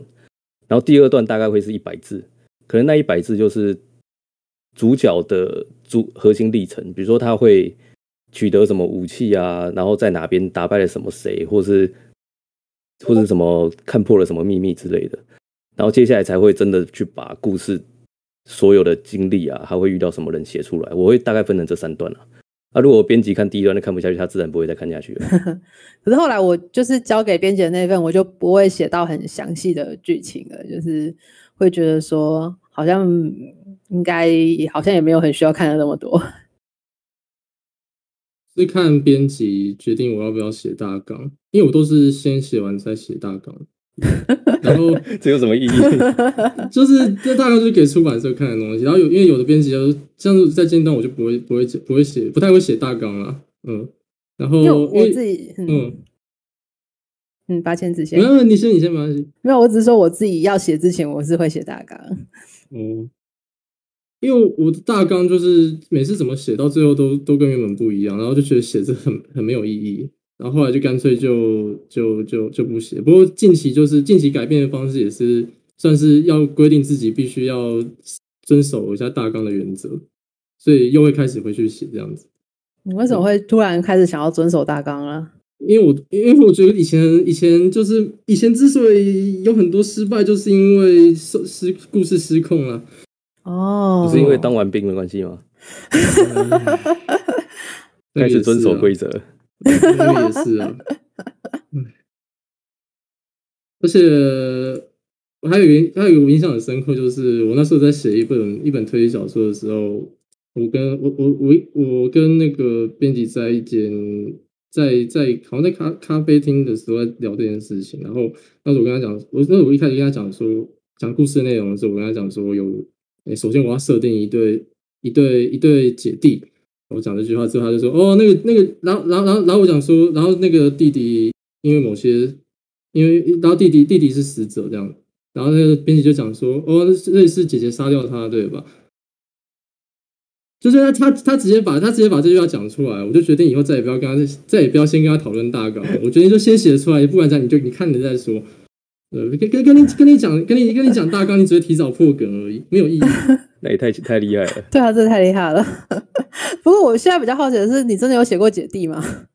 哦，有啊，有啊。不过呃，不过呃，就是有啊，有啊。嗯 嗯，心情非常好奇。哦，这个这个真的怀恨在心太久了。这个这个这个，你以后应该就会读到了。哦，好好，OK OK，嗯，因为那那好像是那好像是你那我早就买了，只是你还没有你还没有。你说我买了，我还没看。对对。哦，被抓到了。没有没有没有，因为因为我这边这边那个速速度问题。对，然后呃，先回去回答一下那个平平常那边留下来的问题。有人问说会不会对自己的设定有坚持？嗯。是哪一部分的设定？对啊，有点笼统。设定的话，应该算是从故事到角色之类，因为是就是可能编辑会要求要求你去修改一些东西，修改呃剧情或者是人物的部分。那你会不会应应他的？就是他可能叫你修改，你就修改，还是说你会很坚持说一定要保留自己的原本的东西？我目前为止印象最深刻，我也被要求修改就是猫的颜色。哎，为什么？因为 我我写的颜色绘者画不出来哦，很很很实际的理由。对，所以对，要不然就是几乎没有被要求修改到我很自我怀疑的程度。哦，我我我也很少被修故事哎，就是基本上最常被修的都是角色，可能是因为轻小说的关系啦。因为轻小说某方面来说，角色是很重要的一个部分，所以他们会希望女主角。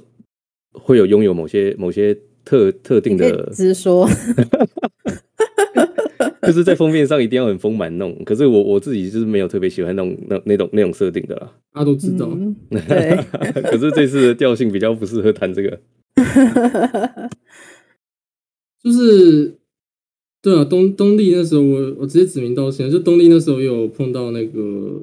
有要有要增加什么福利镜头的，不过可能也是接到案子的关系，是那个空气少女，就是、嗯、就是嗯固有的行销方式，对，就是那个客群就是喜欢喜欢看的部分，然后有就是有有被要求说要要用文要用文字的方式去让让让读者感到他很他好他好兴奋啊这种感觉。可是我觉得八仙子你还蛮擅还蛮擅长的啊。没有没有没有，我我我自己也是那种就是情情感上面描写，我觉得还蛮蛮弱的。这样讲可能有点中二，不过我常常觉得自己对那个对对对对对情绪跟感情的方面的东西都很都很难都很难掌握的好了，就是就是没有失去人类的情感。哦，对，哎，讲到这个部分。我就想到刚才那个流程，就是创作流程的部分啊，就是我把实际上经过提案流程之后，把小说交出去，很常遇到了一个回馈，就是说，哎，福利不够，要再再改。这是东丽，这刚张天来根本是东丽的问题啊！啊，对啊，所以所以我后来会有一个很好笑的情况，就是我交出去的东西就是完全清水的东西，就是完全都没有福利的东西。等他退回来之后，我再考虑哪边再把它加进去。就很像 DLC 的那种感觉。我刚刚讲那个最近在挑战恋爱向的，就也有这个状况。是，就是一开始先写完全完全完全完全完全没有那个福利内容，然后后面再慢慢补上去的意思。对，就是 DLC，对啊，然后就我也会被退的，就是嗯不够甜，嗯糖不够。可是我也觉得这很这其实很两难，因为如果说我想要写发糖的话，但是读者读起来又感觉完全没有糖，或者说就显得很丢脸。那倒不一开始我就不要写这些了，有就是有自知之明，知道自己办不到嘛。然后，嗯，下一个问题是，呃。我直接转述，他说：“我常被说是缺乏特色的作者，想请问各位先进前辈，特色要从什么地方培养？又该怎么掌握特色跟故事之间的平衡呢？”这好像刚刚我跟我去讲那个有点、嗯、有点像，我刚刚刚好有瞄到这个，就是我就是那种特色跟故事平衡失败的例子。我我觉得所谓 应该是因为你有特别想要，你一直有一个我想要表现出特色的这个前提在那边，但是其实特色不是靠你想要去表现而表现的，而是嗯，就是你要把自己的想法融入故事才会展现出来的。这种这种感觉就就很像是。呃、欸，不要以为这边有橘子，就只要忘掉这边没有橘子的感觉。你在讲什么？我现在已经有点听不懂了。呃，就是反正就是不要去特地思考它，然后它它就会自它它才会因因为因此而存在。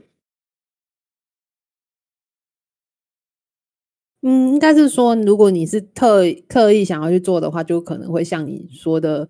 哎，你就在做这个过程中，你把精力放在这里而，而而去忽略了其他东西，有一种本末倒置的感觉。哎，对对对对对，嗯。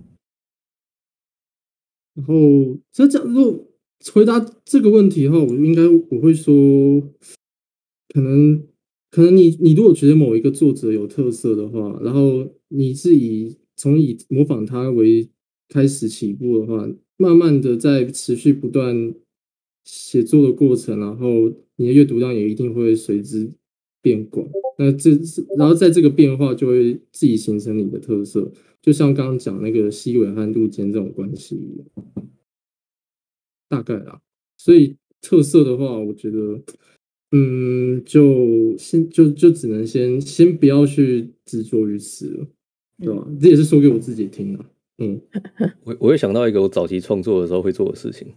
就是我会去分析为什么我会喜欢这个作者，就是他这个作者他到底在行文的节奏上，比如说他对话跟文字的比例，然后他对话跟穿插文字的节奏，就是我会去想找出一个为什么我会觉得他这个做法很有特色，我为什么会喜欢这个特色，他是用了什么手法，我我会去做这样的事情了，然后就试着把我自己的写作的节奏跟架构变成那个样子，但是这就变成说。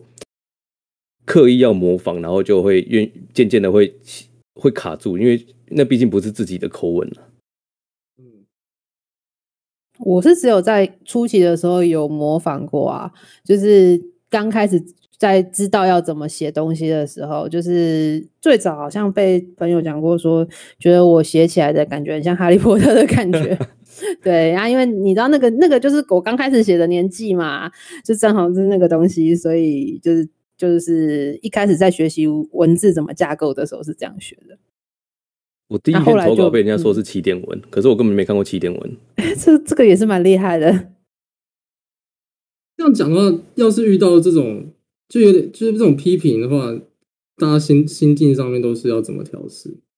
你说有限定哪一种批评吗？就例如说跟你原本预期不符，像刚刚讲那个嗯起点文的，或者是就直接跟你说你你你是个跟屎一样的作家。遇到这种我是没遇没遇过这么凶狠的啊。我我我觉得我连批评都很少遇到，欸，好像大家都没有看过我写的东西。我觉得有批评反而也不是坏事嘛，至少表示有人看过嘛，对不对？就是有积极讨论啊。对啊，不过说到批评，我其实最最没办法接受的是那种他没有认真看，或者是其实说认真看这个也很多很多层面啊。但是我我实际上真的遇到一个很夸张的状况，就是我第一本实际上的商业作品是那个《残虐公主》嘛，它是一个架空奇幻的东西。然后他看完之后就说：“哈，为什么里面会有魔法？我没办法接受。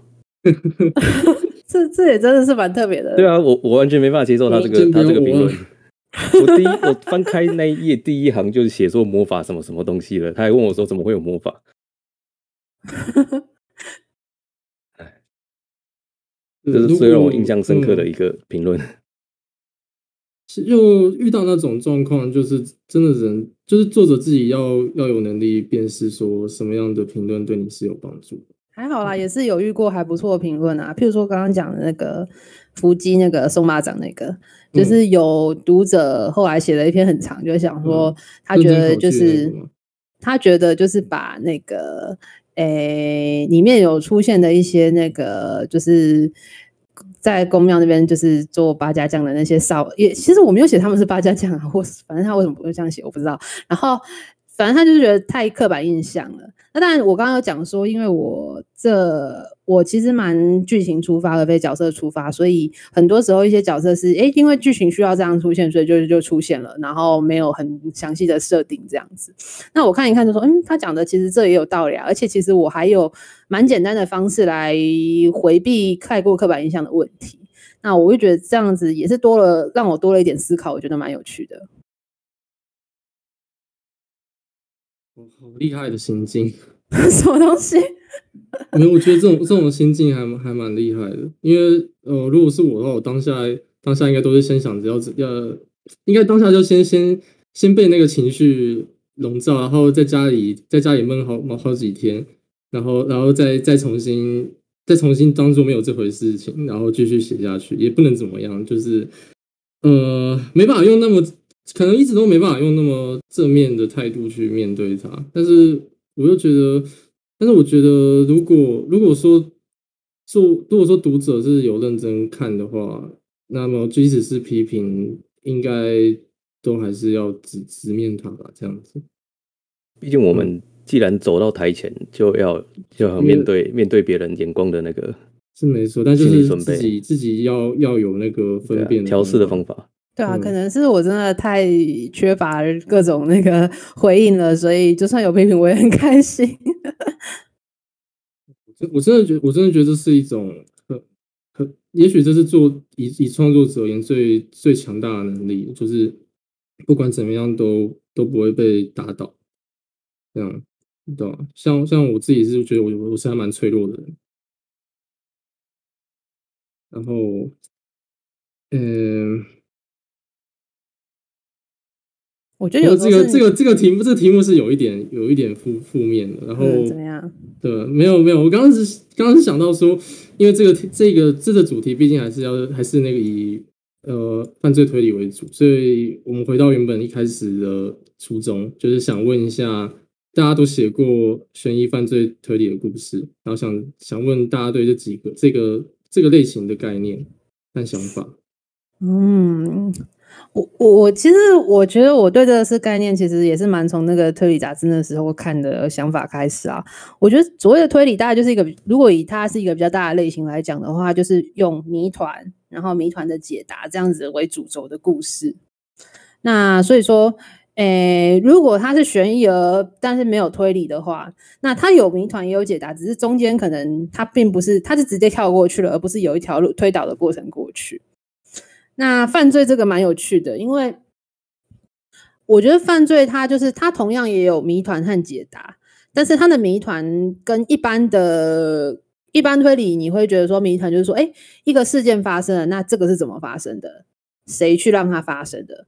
但是犯罪的，诶，犯罪的谜团是你已经知道这件事情是怎么发生的，也知道是谁让它发生的，可是你不知道。最后，为什么这件事情会有破绽？为什么别人会发现了？那就是他迷的方向会不一样。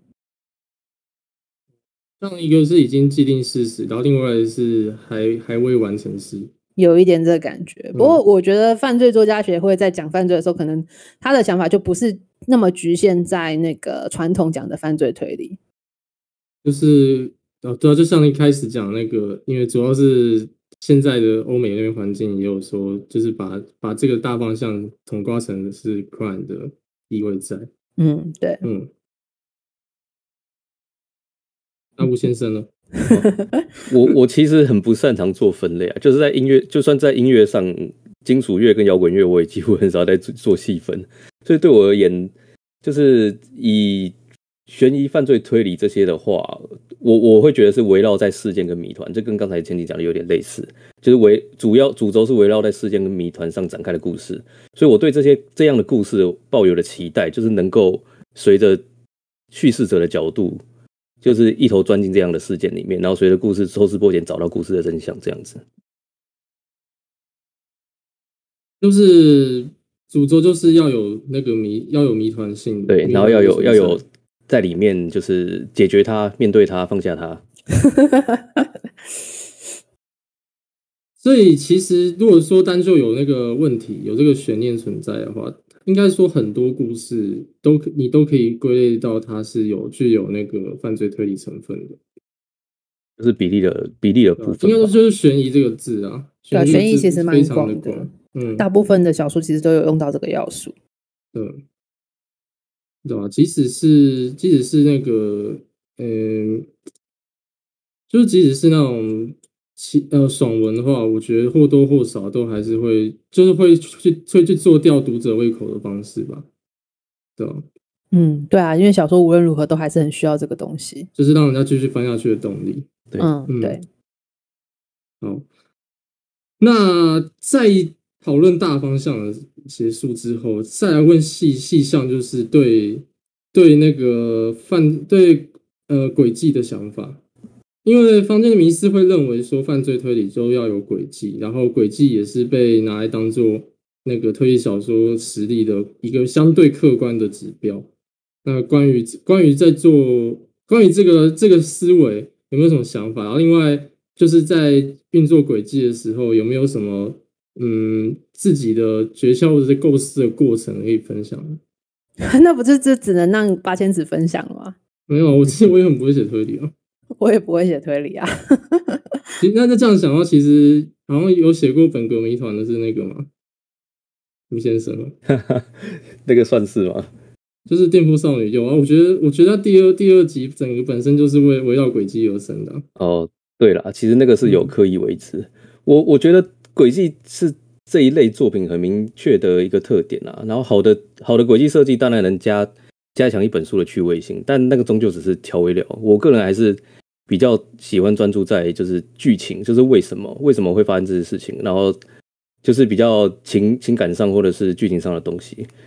而我当初其实我《电波少女》第二集会变成那样子，有一点反而是为了符合这个框架，因为我对推理作品的创作其实是缺乏那么多的经验，所以我那时候就是有为了这样子去想说要怎么设计一些很硬派的。很物理上的轨迹，才会变成后来呈现的那个样子。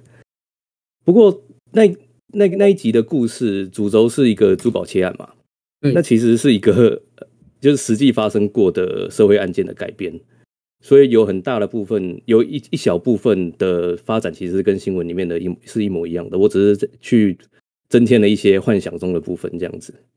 嗯。可惜那一部小说就整篇读下来，它基调应该还是社会派的。对啊，所以听吴旭这样讲，嗯、难怪就是难怪就是社会派嘛。刚好而已，刚好而已。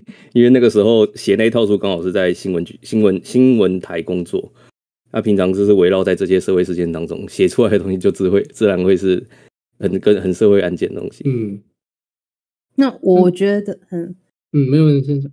好，我我觉得虽然吴旭是觉得说这个只是趣味性的东西，可我觉得，嗯、欸，刚刚班讲的轨迹，或者说我们后来讲的谜团啊，就是我们说推理是一个讲怎么解开谜团的文类嘛，但是这个谜团之所以会成立，其实它。背后就可以承载很多东西，也许是一些人性才造成了这个谜团，或是某些社会现象才造成了这谜谜团。那我觉得这就是一个故事性的东西，而且你是借由谜团来讲这个故事，所以，嗯，我觉得，诶、还是推理的故事还是有它特别可以在在故事上加强的部分。那你可以说，哎，这个谜团和解答的过程很棒，所以它是一个好的推理，但是它可能不见得同时承载着很好的故事，所以不见得是好小说。但是你也可以说，哎，这个推理其实很无趣、很老梗，或者是没有很通，但是它背后的故事很有趣，所以是一个好小说，但是不是好推理。但是大家并不是一个互斥的，它可以同时是，哎，很好的谜谜团和到解答过程很有趣，而且同时这个谜团本身又可以成。又可以说一个很好的故事，那所以我觉得这这三种状况，或者是四种就是什么都不好的状况，都是成立的。那对读者来说，他可能就只要看到一个他满足的部分就好。譬如说，哎，我觉得这个哎推理太精妙了，解答太太太神奇了，我可以不在乎他的故事，或者说，哎，我觉得故事很好看，就算推理很老梗也没关系。那只是我们在去评论一个作品的时候，我们可能要把这两个部分要知道你现在在评论的是什么。就是，嗯，要先要先，可能在写评论的时候，要先让先让你的预想的读者也对你你这评论的角度也有一定认识，所以你不能说，因为你是，就可能说你是你你是一个本格爱好者，然后你就把社会派的书全部都变成垃圾这样子，对对对，对，这样是不理智的，嗯。那刚刚讲说，哎、欸，像像已经讲过说社会和本格这样子，那再把这个题目放大一点，就是扩增成说。以推理为可能以推理为一个类型，然后再呃拓展到其他的类型小说的话，大家的做法是怎么做的？就要怎么样做到跨类型融合这样子？嗯，其实我会跨类型是因为我不会写本科推理，没有啊，因为我觉得我在写的时候并没有意识到说这是跨什么样的类型，而是因为我的出发点和形式是整个背道而驰的。那因为我最早，我其实个人是很喜欢本格推理的，但是我觉得我不太会写轨迹。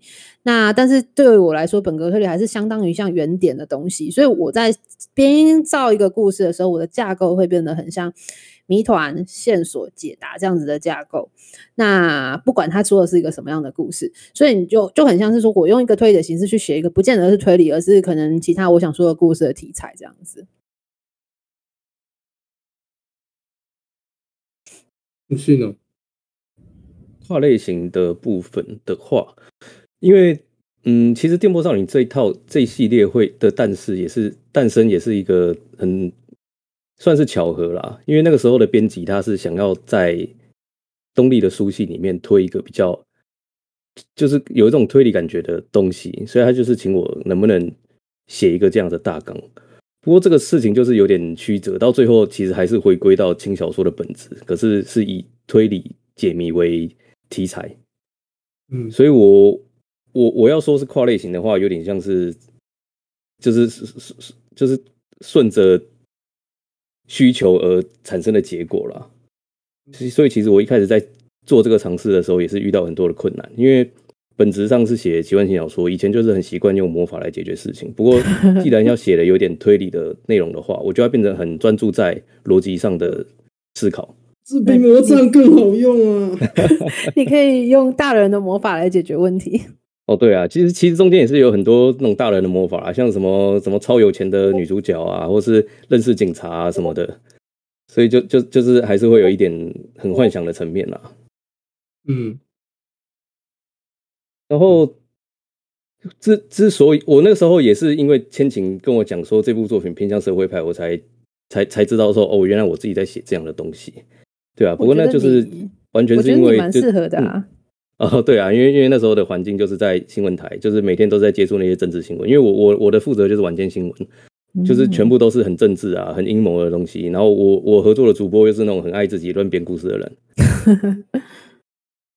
所以，我后来其实还蛮喜欢，自己也蛮喜欢我第三集写的那个内容啦。就是我也很喜欢你的第三集，这不是因为妹妹的关系，我已经成长了，跟以前不一样了。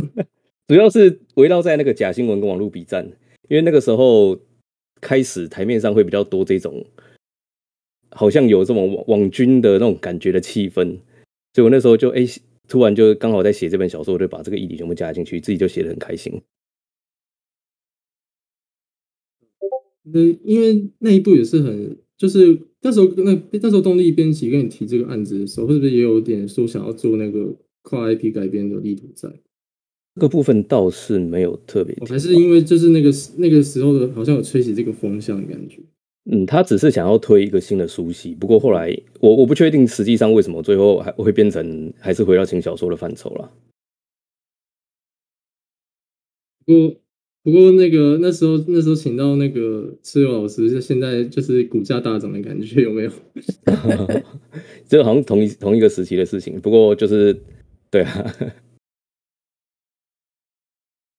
诶、欸，因为我刚看一下，现在时间快四十分，所以我们只有到一个半小时。但是，最最后想要，其实也不是最后，因为等下还有还有那个裴娜娜这边有有一些问题要回答，就是想在最后要问一下大家那个的未来的规划。可以老实说没关系。心情要先来吗？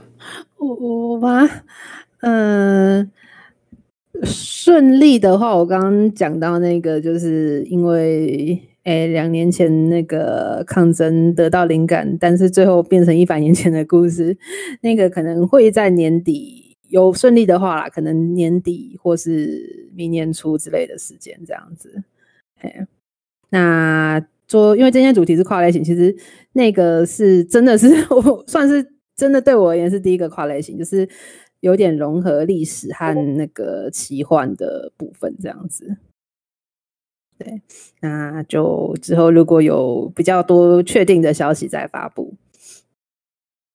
对，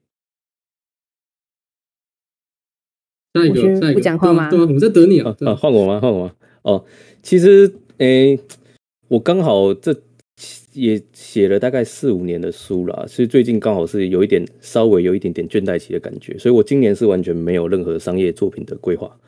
不过我自己是有。在私下还是有写了两部完整的设定，有一部其实又会回到就是有一点点推理悬疑的内容。不过实际上这部作品会不会诞生还不太确定。但是它里面的题材有时效性，所以我如果不趁现在写的话，可能再放个两年，这就变得很无聊的东西了。你都这样说，那就势必对啊，那就写啊。对啊，不过就是要看要看下半年啦，因为现在本职本职也比较忙一点。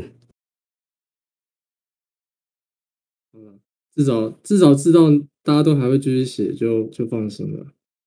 嗯，但是就要听讲。我我应该就是考，我没有，我现在我现在目标就是想要考日检，就是这样而已。嗯，不过不过那个写作一定写作这种东西，毕竟是第一次感受到自己人生有价值的的的的因素，所以我觉得这也是应该可能可能终其一生都不想放弃的东西吧，我觉得。啊，不管以后怎么样，都还是会继续写下去。大概不错啊。我现在虽然算是有算是有一点低潮期，不过我还是有在做创作了。不过创作的方向就很奇怪而已。我最近写最多字的是投稿 VTuber 的台词回，就写了很多 很幻想的台词，去让。我以为你要说写最多是 code。哦，那个那个这个不一样啊。而且那个有钱赚，现在写写写小说没什么钱赚。好，那剩下的时间就是，呃，刚刚讲了很多像飞哥的话，这其实也到这边，也差不多到这边可以告一段落。但是后面还有，后面就是我们会把那个裴娜娜这边的听大家听众提出来的问题，然后做回复。嗯，然后如果再忙的话，可以先离开，完全没有关系的。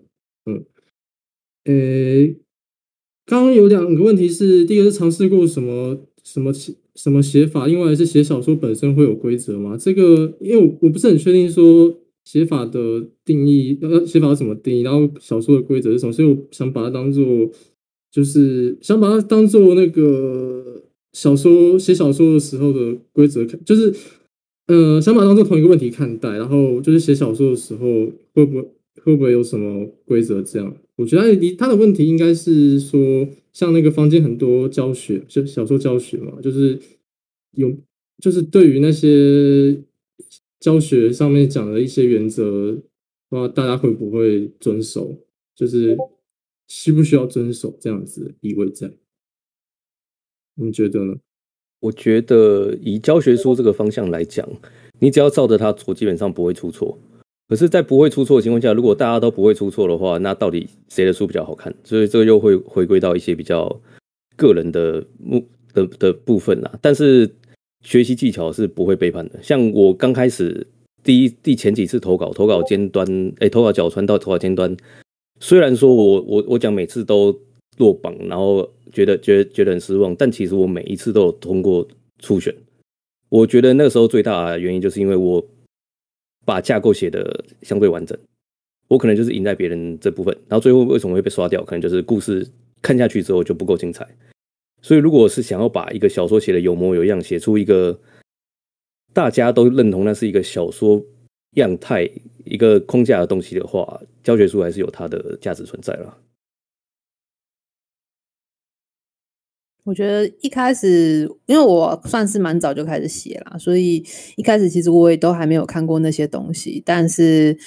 诶，我是真的是看蛮多蛮多小说的，所以我觉得就是当你看了很多之后，你归纳出来大家怎么做，其实也都差不多是那样子。啊，嗯，就像吴旭说的，这些东西之所以是变成了教学，或是大家都这么做，一定是它有它好用的地方，所以你做下去大概不会没有六十分。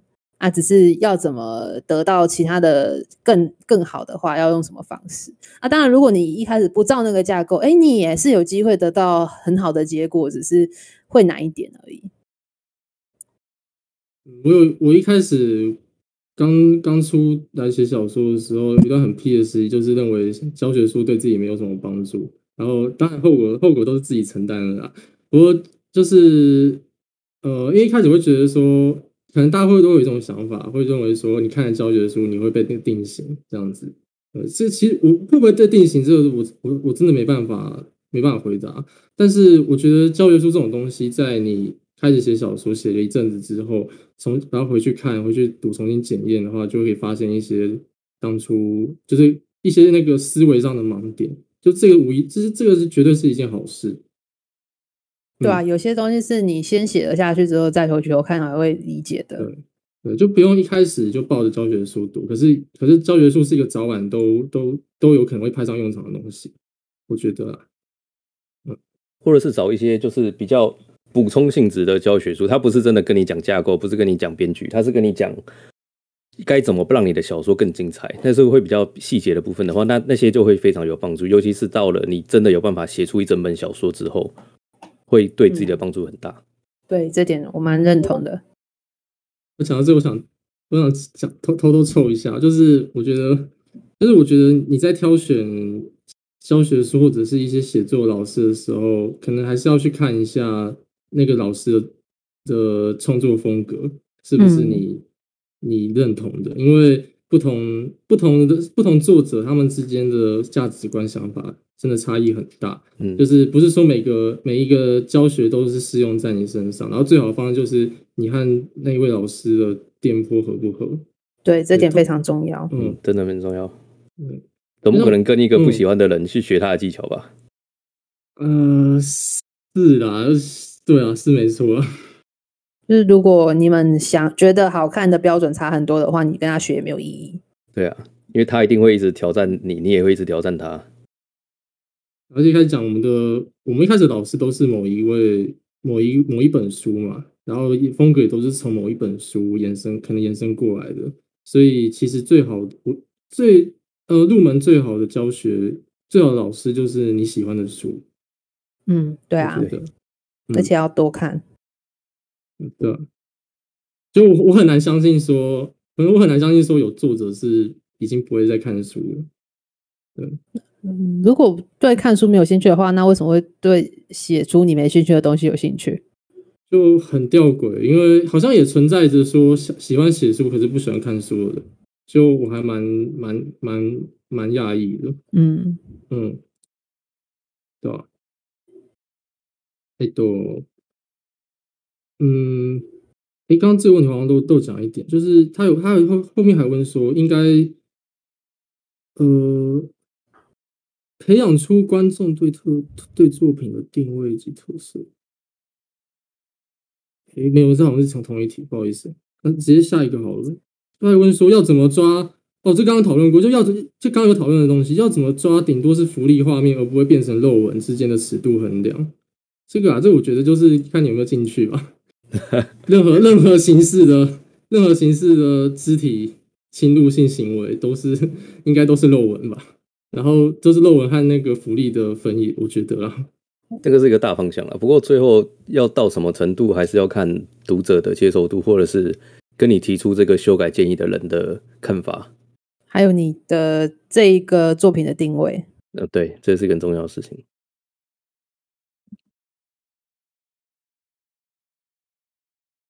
后面还有谁还有问题吗？现在五十分，其实理想上是可以。嗯，呃，对对，我的我的思维是这样：福利与论文的差异在有没有进去？我我其实我没有到非常认同这个这 这句话，因为嗯，有一些没有进去，但是也是很过分，因为你也知道，不只是那样子的进行方式，就是。我我这这就是讨论，我不知道怎么说，就是对对对，就就自己人，大家人心都有一把尺，像是我母亲的那个年代，就是认为牵牵手都不太 OK 的嘛，对吧？就是这样子嘛。不过还有一个方向就是看必要性跟成跟比例比例的程度了，这个也是对啊。如果他有些剧情是真的需要到进去的话，他可能还算是在。在福利的范围，可是有时候就是莫名其妙，你就知道他进去，那就是莫名其妙的漏文了。而且，嗯，你说的剧情上有必要的时候，它也不甚至不是福利，就是、嗯、对它不是 bonus 的东西，而是剧情的必要性。然后这我又想到一件事，就是我原本以为那个 B 流那边只能写十八禁的，可是后来我其实有跟三日月的跟三日月编辑有讨论，就是他有说他他们也是，就是他们他们不会说。考量到说，真的觉得哪一个特别好卖，就是他们呃不会坚持要那个，就是十八禁与否不会说成为，因为其实就是表面上不 BL，但是实际上卖腐的作品反而受众很广啊。对对对对对，就是不用不用太太坚持说一定为了要那个为了要要要要受要受读者青睐，就特地去做某些行为，就是自己自己开心就好。嗯，好，那应该目前没有其他问题了哈。诶，我看一下那个 Google Meet 这边有没有